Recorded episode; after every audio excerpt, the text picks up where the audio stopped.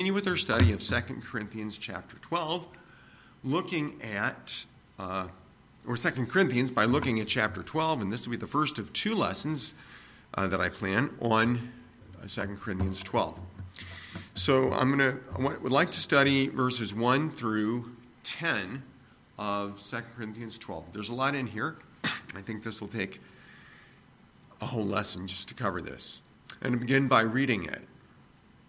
2 Corinthians chapter 12, first 10 verses. It is doubtless not profitable for me to boast. I will come to visions and revelations of the Lord.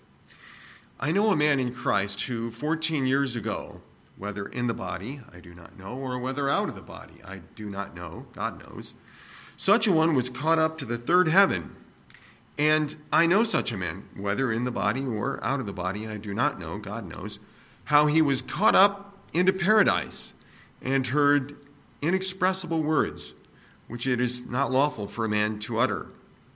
Of such a one I will boast, yet of myself I will not boast, except in my infirmities. For though I might desire to boast, I will not be a fool, for I will speak the truth. But I refrain lest anyone should think of me above what he sees me to be or hears from me. And lest I should be exalted above measure by the abundance of the revelations, a thorn in the flesh was given to me, a messenger of Satan to buffet me, lest I be exalted above measure. Concerning this thing, I pleaded with the Lord three times that it might depart from me. And he said to me, My grace is sufficient for you, for my strength is made perfect in weakness. Therefore, most gladly, I will rather boast in my infirmities that the power of Christ may rest upon me. Therefore, I take pleasure in infirmities, in reproaches, in needs, in persecutions, in distresses for Christ's sake. For when I am weak, then I am strong. Okay. Chapter, two, chapter 12 of 2 Corinthians could be outlined like this Vision of paradise, verses 1 through 6. Second, a thorn in the flesh, verses 7 through 10. And those are the verses 1 through 10 are the ones I just read. And that's the part of the chapter which, Lord willing, I plan to cover this morning. And then the third part, the signs of an apostle, verses 11 through 13. And part 4, love for the church, verses 14 through 21. And those second two, those last two session, sections, sections 3 and 4, I will cover next week if the Lord will. Okay. So let's go through these verses and see what we can see. Verse 1 It is doubtless not profitable for me to boast. I will come to visions and revelations of the Lord. Well, Paul finished the last chapter on the thought that he would rather not speak of what he had done for God, what God had done for, but what God had done for him. Well, sometimes we fall into the trap or, or in, stumble over the the stumbling block, as it were, of, of being tempted to talk about what we've done for the Lord. When we somehow we meant to start out talking about what the Lord has done for us, and we ended up talking about what we had done for him. That's not the way to do it. With Paul, it was just the other way around. He sort of started out, as it were, to talk about his qualifications, and he ends up talking about what God has done for him. And in the end, it turns out that what really has qualified Paul for the ministry is what God has done for him. God has selected him, God has called him, God has empowered him, God has sent him to be a minister to the Gentiles and to the Jews also, but to the Gentiles. So here he, he gives an example, well, actually in the previous chapter, at the last couple of verses, where it sort of seemed almost to hang out there by itself, that little story about how he uh, escaped from Damascus. He talks about how I want to talk about what God's done for me. You know, I was in Damascus and the Jews were out to kill me, and, and I escaped by being lowered over the wall in a basket. So, uh, again, what God had done for him and how God had rescued him. And there's Paul, kind of helpless Paul, being lowered down over the wall in a, a basket, not heroic, but what he needed to do to serve God.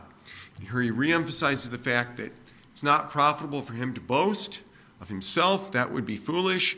We are not of those who compare ourselves among ourselves or justify ourselves by ourselves, for they that do such are not wise. uh, no, that's foolish. It's not profitable for him to boast of himself. But again, he turns to speak of what God had done. And now, in the matter of special revelations. Verse 2 I know a man in Christ who, 14 years ago, whether in the body I do not know, or whether out of the body I do not know, God knows, such a one was caught up to the third heaven. Now, I know a man. It's kind of interesting. Verse 7 reveals that this man was Paul himself. But he keeps referring to this story, and in the story, he's not, I was caught up, I saw a vision, I don't know whether I was in the flesh or in the body. He says, a man did this, just a certain man, because it's not important who it was. It's not important, well, in a sense, it's important that it's Paul, but in a way, it's not important that it's Paul. It's important that God did it that it, he did it to Paul? Well, that was who he chose to do it to. He could have chosen anyone else. Uh, you, it's interesting in the Bible how often you come across the phrase, a certain man. A certain man had two sons. A certain man went down from Jerusalem to Jericho. A certain man had a vineyard, and so on. And uh, it, the story was about what God had done. It wasn't important what uh, about who the man was. That's how it is with us. Uh, we aren't the important part. The important part is God and what He does. So I know a man who, 14 years ago, 14 years ago, now, when was this? Scholars are not necessarily completely unanimous about uh, specific years in Paul's ministry, and it gets a little tricky. Obviously, Paul's not writing dates, and if he had, he wouldn't have written them in the same way that we do. and he would have written them uh, in, in another format, in another way, and he's not really doing that much. And occasionally, different mentions of different things, which we can date or place by certain things. It's usually a matter of give or take a year or two or three. But uh, any way you slice it, any way any scholar looks at it, 14 years ago would have been before the beginning of Paul's first missionary journey. So before he ever started his missionary work or, or his actual missionary journeys. Now, he was preaching the gospel before that.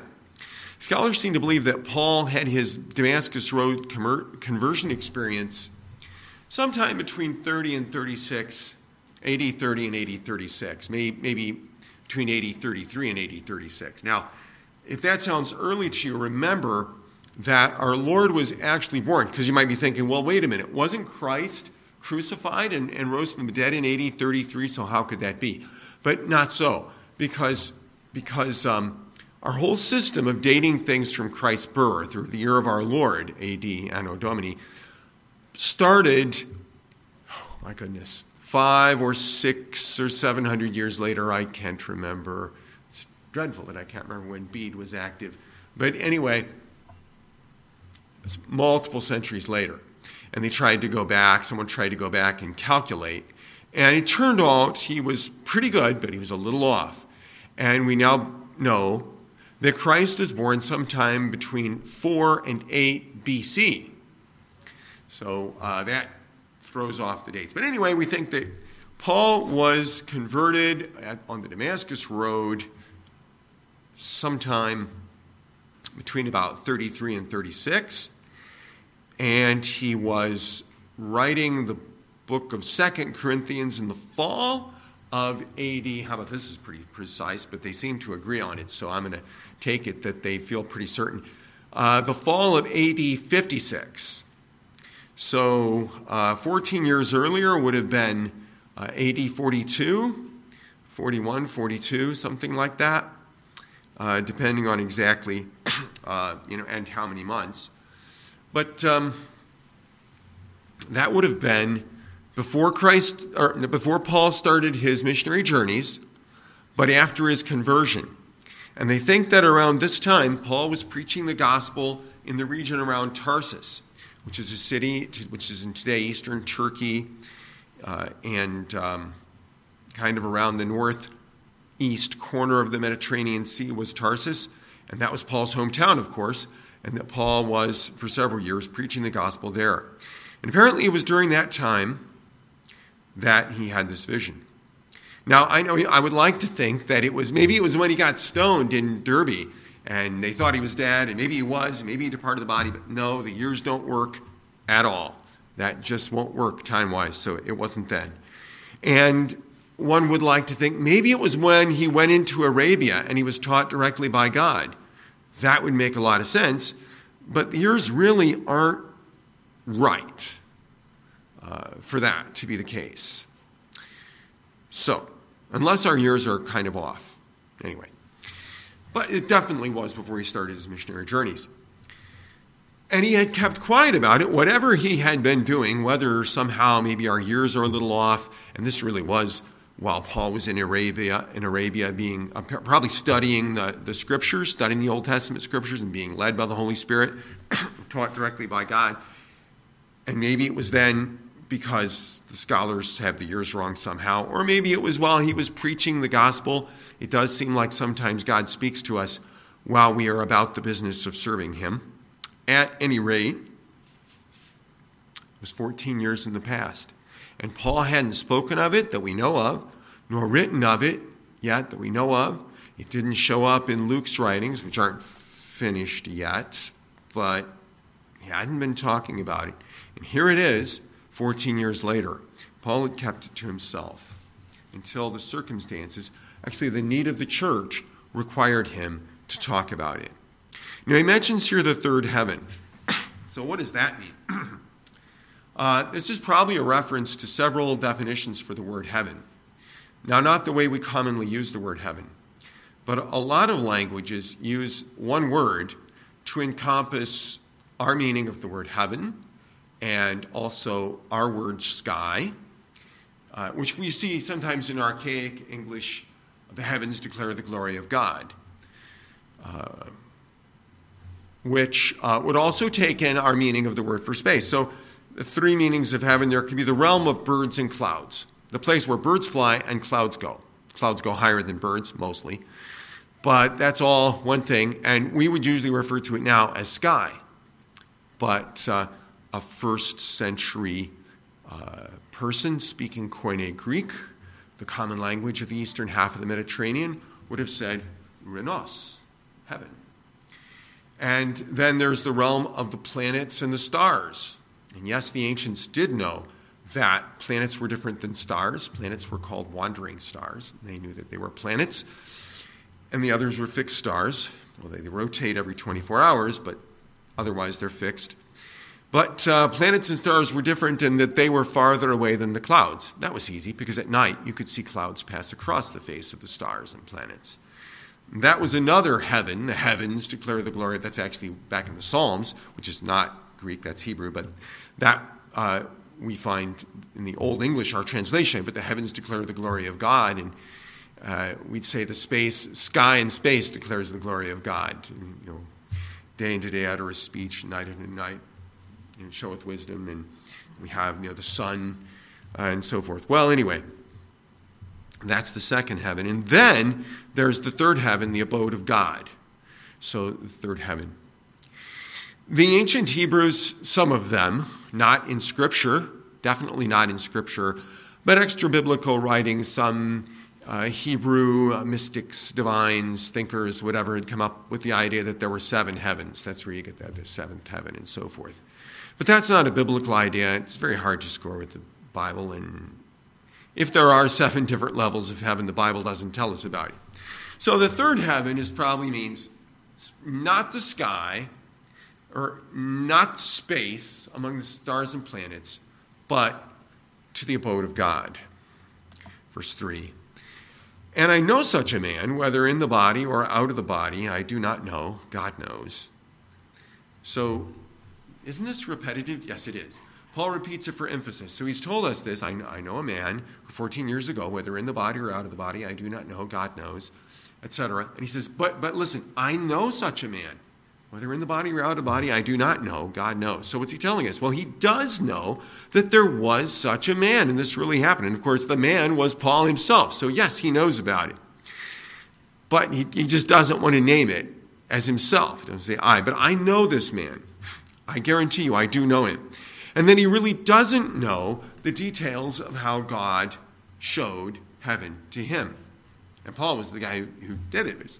I don't know whether God took me up into heaven bodily and showed it to me, or whether I dreamed, he showed it to me in a dream or a vision. Uh, I don't know which it is. He does say, but I know God did show him this, show me this. All right. Verse 4 How he was caught up into paradise and heard inexpressible words, which is not lawful for a man to utter. Paradise. Paradises. Excuse me, paradisos. Paradisos, the Greek word, which is almost a cognate, isn't it? It sounds like paradise, parades. Um, a park, a garden, or paradise. So that's a good translation in English. No, no complaints about the translation there. Do we find anything else in that, lurking in that word? Well, that it can refer to a, a park, a beautiful park, or a pleasure garden. Um, now that ought to ring a bell. In fact, it will. The word paradise, paradesi, paradisos, paradisos, if I can pronounce it, um, occurs three times in the New Testament. So here and two other times. One of those times is Luke 23, 43. And by the way, the other two times, the speaker of the word, the user of the word, in both cases, is our Lord Himself. So one of those is Luke 23, 43. And Jesus said to him, Assuredly I say to you today, excuse me, assuredly I say to you, today you will be with me in paradise. Get the comma in the right place the Seventh day Adventists want to move that comma. They really do. They, they say that comma should be moved so as to change the meaning of that and give them room for a, a false doctrine. But we'll place the. Uh, assuredly, I say to you, today you will be with me in paradise, this day. All right, paradise, there it is. So, paradise, and I know there are different thoughts and theories and things that I don't have time to go into now, I shouldn't take time. But what I can say, paradise is that place where the repentant, believing thief on the cross next to Christ, not the other one, but the one who repented and believed, was with Christ on that very day of the crucifixion, on Good Friday, as we call it. He was with Christ in that place. Some hours later, after the Roman soldiers came along and broke his leg and the leg of the other thief on the cross.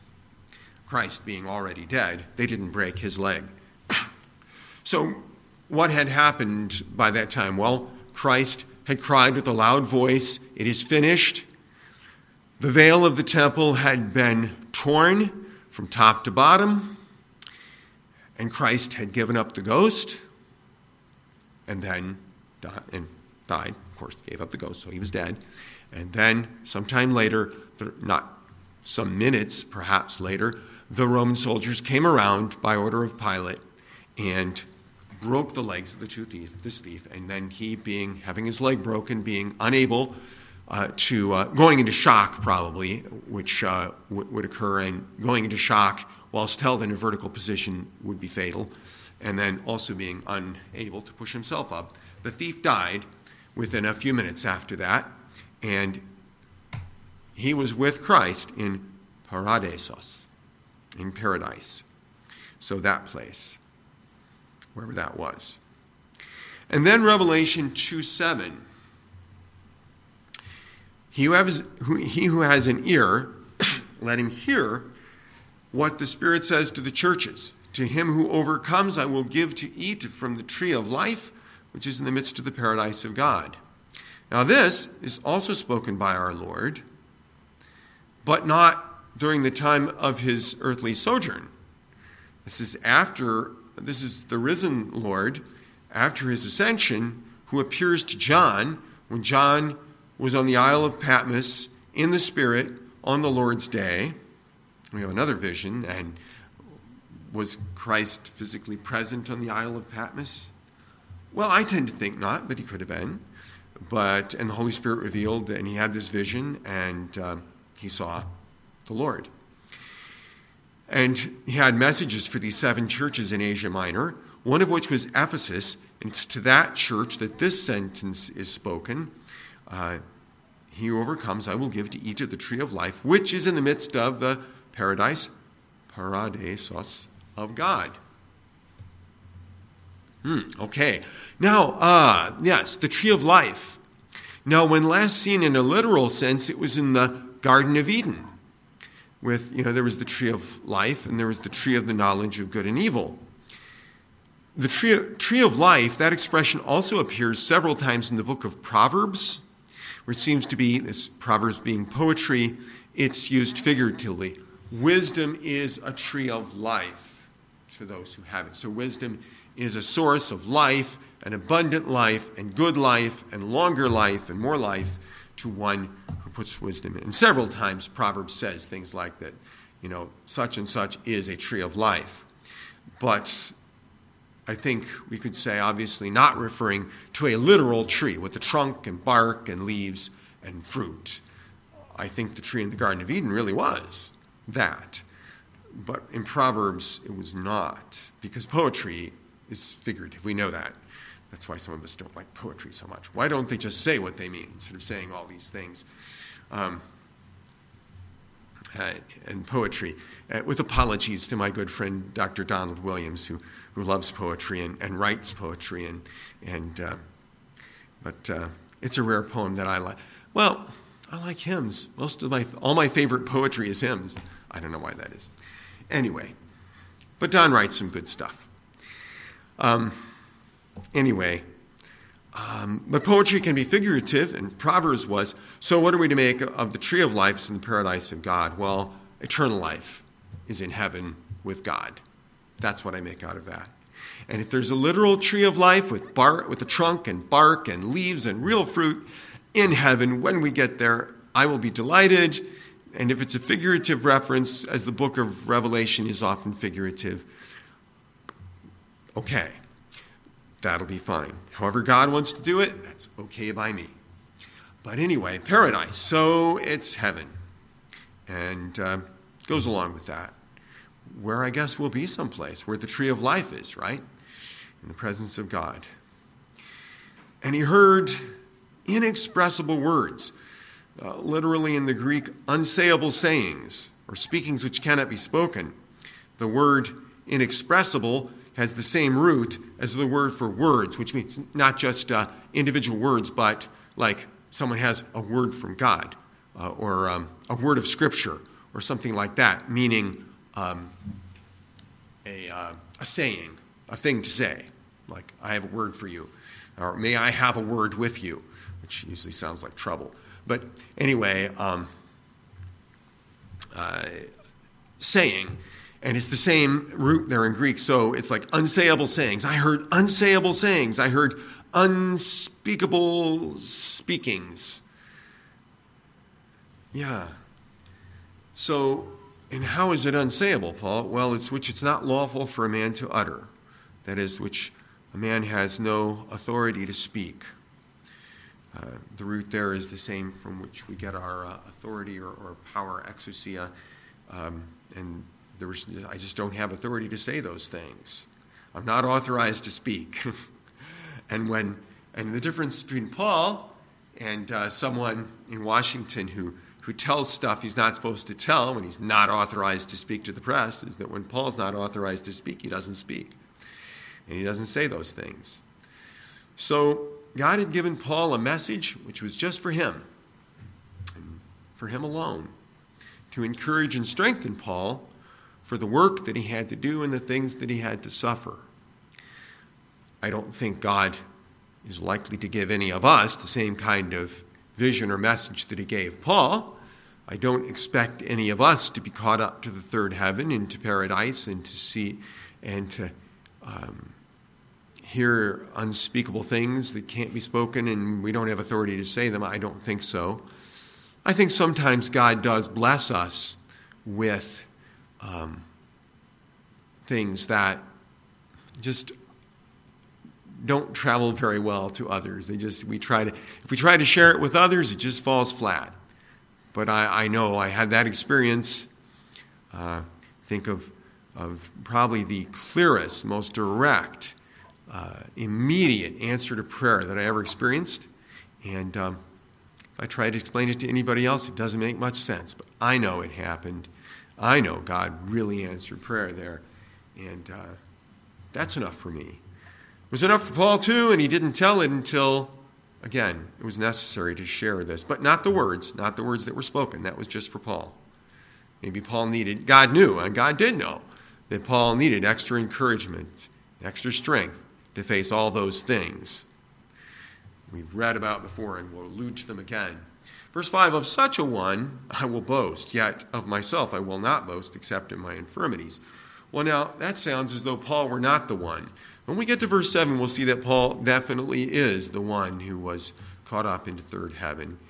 But what he's saying here is that it's really going back to what he started back in chapter 11. He's not going to boast of himself, but of what God has done for him. Now, he might be the recipient of God's great works. And we have, haven't we all been the recipients of God's great, great blessing? And we've all been the recipient of God's grace. And we've all been, who are in Christ, have been the recipient of God's amazing forgiveness uh, and atonement for sins through Jesus Christ. Yes, we have. That's the great thing. Not that God did it for me, but, but that God did it for me. That's the big thing. And that's what Paul wants to talk about. Not of himself, but what God has done for him. The identity of the recipient of God's goodness is not even important enough to be named. He's merely such a one. Such a one. Well, such a one, in this case, happens to be Paul, but that's not important. God did it for such a one. And he'll do it. He'll do he, he did what Paul needed. He did what such a one back then needed. And he'll do what such a one as you and such a one as I need today uh, by his grace. And what will be important is not that he did it for me, but that he did it for me. Paul's only role is to vouch that the story is true, and even then, only because it became necessary to share it. The church needed to know. While these false teachers were running around, troubling the church in Corinth and the churches of Galatia as well, about the same time, uh, and saying, Well, Paul, you can't listen to Paul. Paul needs them to understand no, God has spoken to me and by me, and you need to listen. Verse 6 For though I might desire to boast, I will not be a fool, for I will speak the truth. But I refrained lest anyone should think of me above what he sees me to be or hears from me. And it's not on the basis of dreams or visions or prophecies that a man should be regarded. Now, you should respect me. You should regard me. You should hold me in high esteem because I've had dreams and visions and prophecies, but for his good conduct and the truth of the message he brings. So we aren't just to believe because someone says, I have a message from God. I have a word from God. I have a word of knowledge. I have a word of prophecy. I have a prophecy about the future. And no, uh, first of all, the Bible says we're to believe not every spirit, but try the spirits, rather whether, excuse me, try the spirits, whether they be of God. So, uh, and you know, the fruit of the Spirit is manifest. It's plain, it's open. So, is this the Holy Spirit? If this is the Holy Spirit working in this person, then we ought to see the fruit of the Spirit. By their fruits ye shall know them, uh, Christ said about teachers who might come. By their fruits ye shall know them, and the fruit of the Spirit is manifest. Do we see that in this person? And then uh, we should also test the truth of the message that is brought. Well, how are we to know the truth of the message when someone shows up and says, I have a message from God? Don't question it. Oh, uh, yeah. Oh, my. The things I have heard people say. Um, when, you, when you have a prophecy, that's it. When you have a when you have a revelation from God, that's it. You don't need to ask anything else. It's just revelation from God. Well, uh, yes, but first we need to figure out that it is a, a revelation from God. I remember another preacher, and this is a preacher I heard preach a number of times, and it was not my father. Uh, it was a, a, preacher I heard a lot in years gone by. And he used to have a saying he liked to quote, and um, I won't say I gnashed my teeth every time I heard it, because I wouldn't have any teeth anymore, and it wouldn't have been good to, to do that. But uh, inwardly, I just kind of cringed and kept quiet. It's hard to believe I had sense enough to keep quiet back in those days. But he would say, A man with an argument is always at the mercy of a man with an experience. Well, that's true in the sense of how the, that verse in Proverbs says when a fool and a wise man contend with each other, uh, there's, there's just no peace. Whether he rages or laughs, there's no peace because you just can't convince a fool, fool of anything, or like that verse that I find myself quoting often nowadays though you grind a fool in a mortar with a pestle with the ground grain, yet will his folly not depart from him. So that's the sense in which a man with a, an argument is at the, uh, the mercy of a man with experience. Now, what do I mean by that, and how does that apply to testing the truth of the message brought? Because someone comes to the message, I had this experience, I had this vision, I had this revelation from God. Well, or, or say, let's suppose that you or I sometime we have a dream. And, oh, is that dream from God? Was God telling me something in that dream? Probably not. I'm just going to say right away, I mean, the odds are massively against that God is telling you anything in any dream that you have. Um, or, or, certainly any, uh, any new revelation. I think we can just rule that right out of the question. Uh, sometimes a dream kind of reminds me of, of something that, you know, I need to be more careful about this in my life. And it's probably because I was thinking while I was awake, I need to be more careful about this in my life. And then it was in the dream too. But um, how do we know whether the message is true? The obvious answer what the church at Berea did when Paul showed up preaching the gospel there. They were noble. They're credited with the Holy Spirit for being noble, more noble than those at Thessalonica, because they search the scriptures daily whether these things are true. And so when someone comes to you and says, I have a message from God, I have a revelation, I have a word to speak to you, then search the scriptures daily whether these things are true. And if someone claims he has a prophecy about the future, which is, ex- which is just vanishingly unlikely, the canon of Scripture being closed, we are not to expect words of, of prophecy, words of new revelation, but not to put God in a box and to say, well, I suppose I can't rule it 100% out. If someone should say that, we could apply the biblical test of a prophet given in the Old Testament. If someone says, I have a prophecy from God, every bit of that prophecy must be found to be true, must come true. And if any item of that prophecy is false, that prophet is not from God. You are not to fear him, you are not to listen to him. And that is, by the way, and lest I step on toes, but I know there are some within the charismatic movement who teach that, uh, well, you can have a prophecy, a genuine prophecy from God, and it can be to some percentage, to some degree, false. There can be mistakes and false things in it. Not from God, there's not. Not if the prophecy was from God. If it is not completely true, it's not from God. So, try the spirits whether they be of God. Search the scriptures daily whether uh, the things that are being said are true. Verse 7. We move on now to the discussion of the thorn of the, of, of the flesh. It's a smooth transition here. Unless I should be exalted above measure by the abundance of the revelations, a thorn in the flesh was given to me, a messenger of Satan to buffet me, lest I be exalted above measure. Abundance here is exceeding greatness. According to the commentators I read, perhaps the King James Version gets it a little uh, better, the Old King James better than the New. Uh, abundance, the exceeding greatness of the revelations to me. Now, the revelations what revelations? Well, Paul has obviously received many and great revelations of God. After all, as he is writing this letter, he is in the process of writing a book of the New Testament. And he's going to wind up writing a large amount of the New Testament, all those epistles. Uh, he will, the book of Luke will, I think, be written under his auspices. The book of Acts will, I think, be written under his auspices. The book of Hebrew might have been written under his auspices, I suspect. Um, my suspicions about Hebrew Hebrews, if it wasn't Paul himself, and sometimes I think it is, but sometimes I think it's not. And I know the Hebrew is, is the, uh, the Greek is different than Paul's Greek.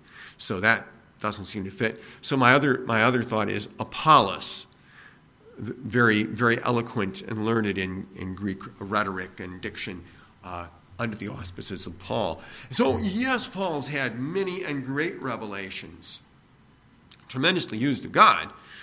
So, yes, exceedingly great and abundant revelations, but uh, that he's saying uh, the exceeding abundance of the revelations, the last revelation he spoke of was being caught up into the third heaven and hearing inexpressible words that it's not lawful for man to speak. So, rightly, that must be the reference here, and that makes it pretty plain that Paul was the man caught up into third heaven. And on this, all the commentators I've looked at are unanimous. I, I have not found one who found it even doubtful that Paul was the man. So that's, that's that. Okay. The thorn in the flesh was for the purpose of presenting, uh, preventing Paul from becoming proud because of the revelations he had received. Now, we're not told what the thorn in the flesh was. Some people have speculated from another comment that Paul made that maybe there was something wrong with his eyes. He, I think he wrote at one point to the later on in the book, if I'm not mistaken. I think he says, um, "You would have plucked out your own eyes and given them to me, and you would have you would have signed up to give me an eye transplant if you could have done such a thing." But whether that was the thorn in the flesh or not, we don't know. And the reference is obscure enough, I don't even think from that that I could say necessarily that Paul had a chronic eye problem. That maybe, but we don't really know. So that's we have to leave it at that. The secret things belong unto the Lord our God, but those things that are revealed belong unto us and to our children that we may observe to do all the words of the law. We just aren't told what the thorn in the flesh was, but it was something unpleasant. And he wanted it to go away. He called it a messenger of Satan. that's that clearly that wasn't a very pleasant thing at all. It was a messenger of Satan. Satan intended it for evil. I don't think Satan's purpose in this was, you know what? I'm going to help Paul not to fall to the temptation of pride. No, Satan, I'm sure Satan and his imps are working on a daily basis to try to tempt Paul into pride. That was probably, uh, you know, project number one for Satan get Paul to fall into pride or something else, if we possibly can. That's not what Satan wanted to do. Satan wanted to mess with Paul. He wanted to hurt Paul, and he was doing his best. But God allowed this only insofar as it accomplished his purpose. And it's good for us to remember the things that come into our lives that are unpleasant, the thorns in our flesh. This happened to us, and, and we didn't like it. It wasn't fun, it wasn't enjoyable. But God allowed it in our life only to the extent and exactly to the extent that we needed it. Um, and so did Satan do it or did God?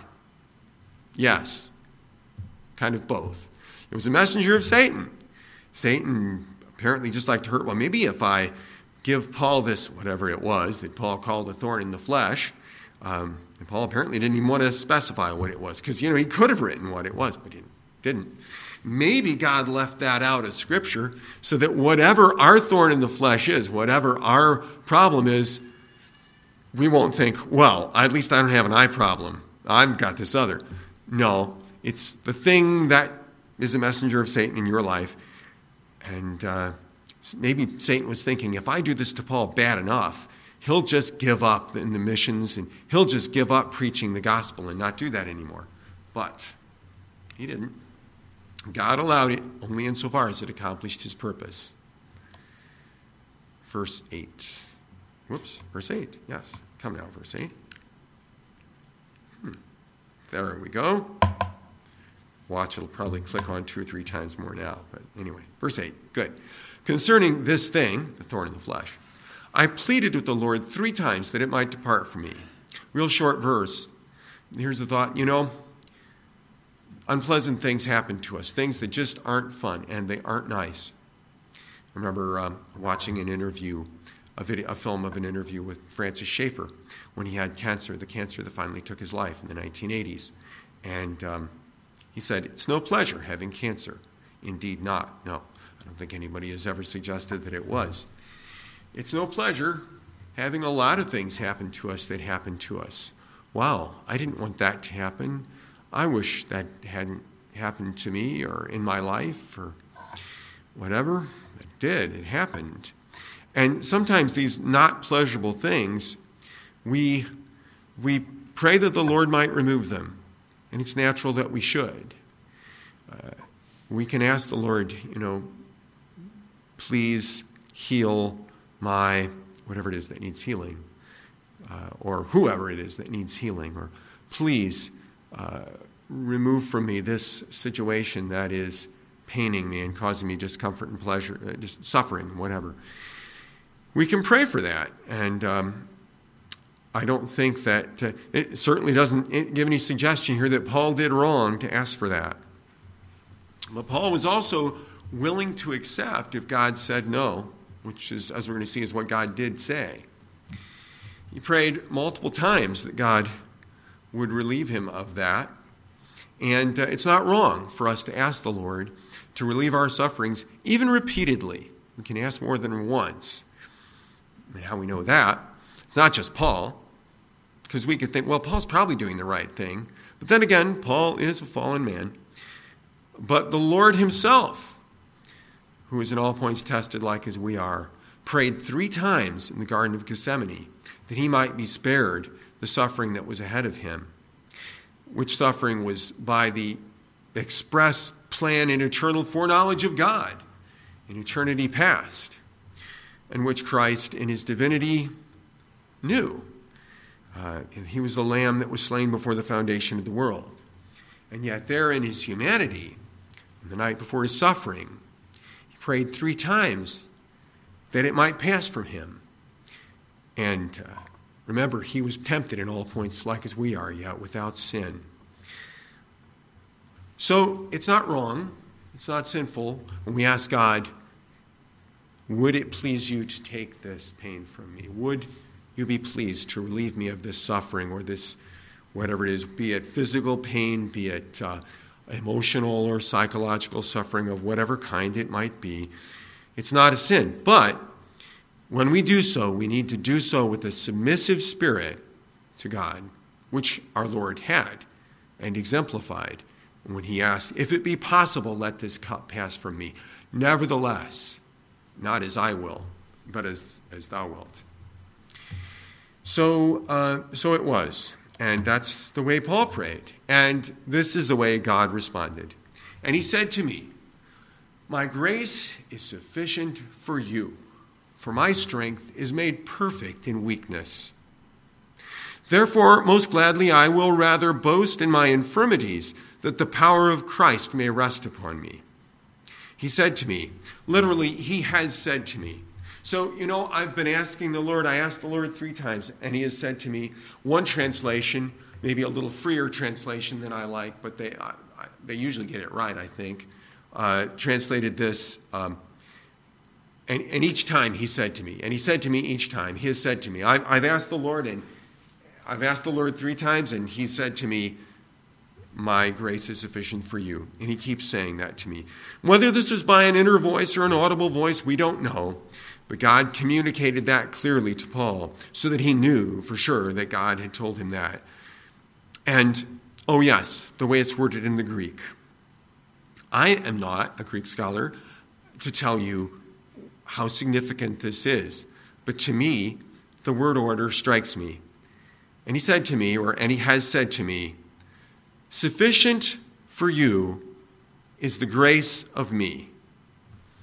And, you know, it's, it's enough for you, Paul.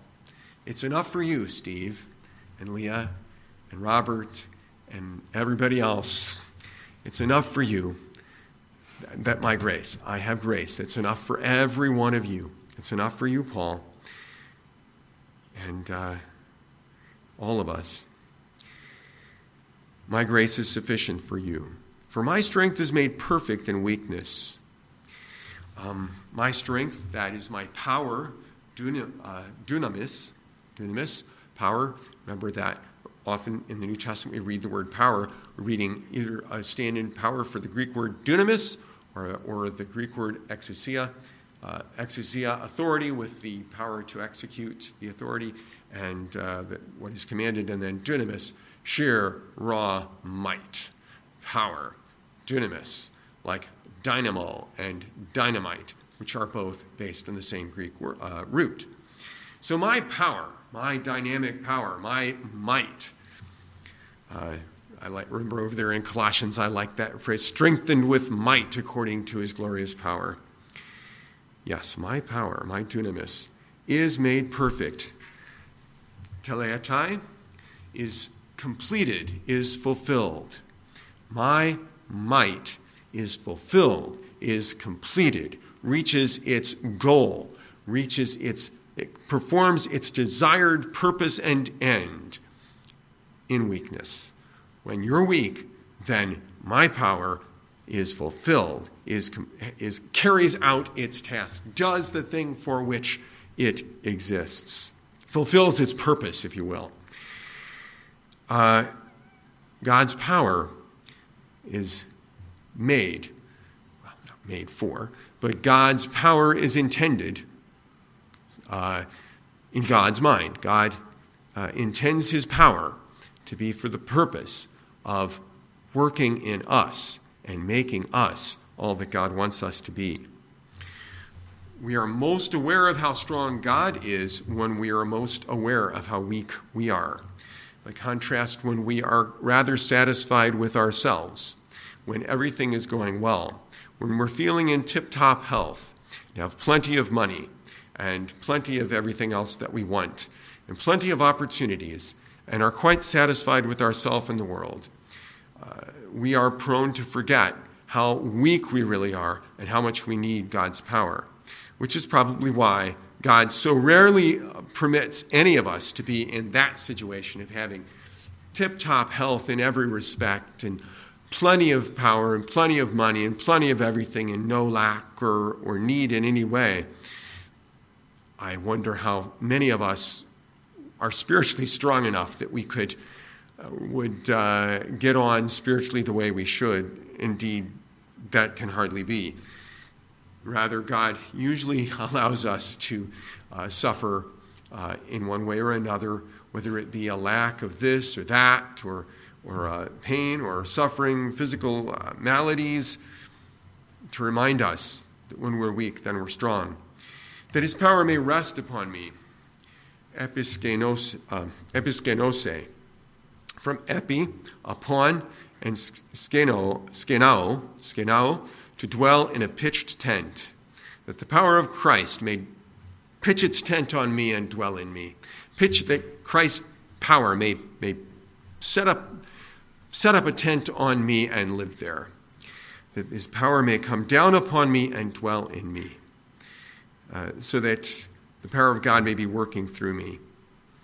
And I wonder to what degree that is more than just the minimum power that we need to get through the thing that's happening to us, but uh, the power of God working in us for all the things that He wants to accomplish through us.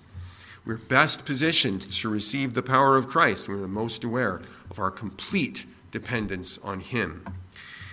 Last verse, chapter verse 10. Therefore I take pleasure in infirmities and reproaches and needs and persecutions and distresses for Christ's sake. For when I am weak, then I am strong.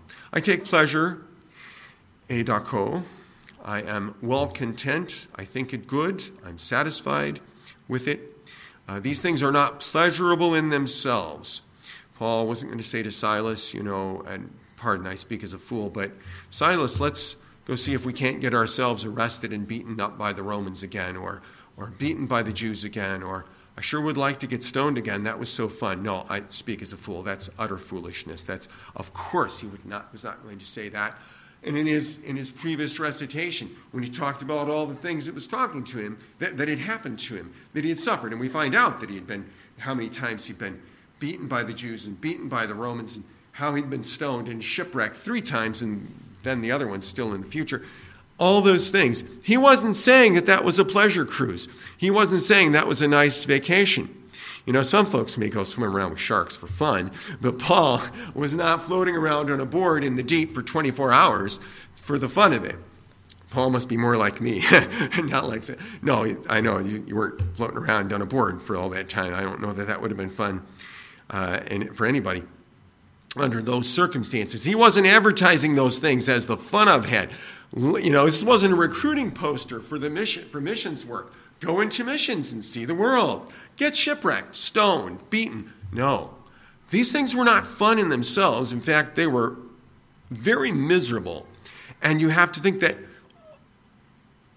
I mean, when, when they happened to Paul, he suffered. It hurt when they laid those stripes on him.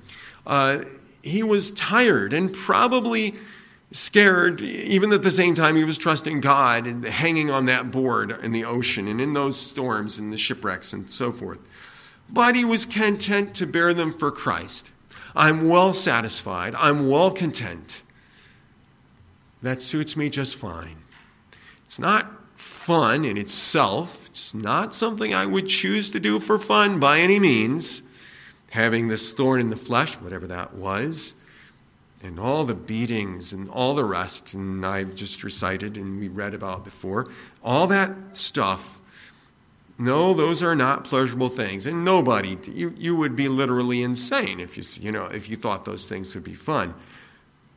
When those rods came down on Paul and when those stones hit him, it hurt, but he was well content to bear it for Christ. For when I am weak, then I am strong. Strong again, mighty, do, dunatos, uh, dunatos, uh, powerful, mighty. Uh, so I am happy to, to bear these things for Christ's sake. For when I am weak, then the power of Christ can work through me, and that's better that way. Okay, let's close in prayer. Our Father, we thank you for these verses of Scripture, and we pray that you would apply them to our hearts, as only you can do.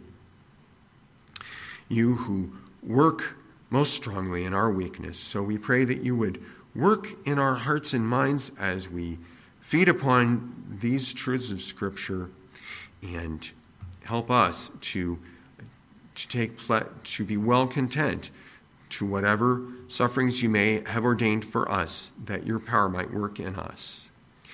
And we pray that you would bless in the service to follow and accomplish your will in that. We ask in Jesus' name. Amen. All right, you were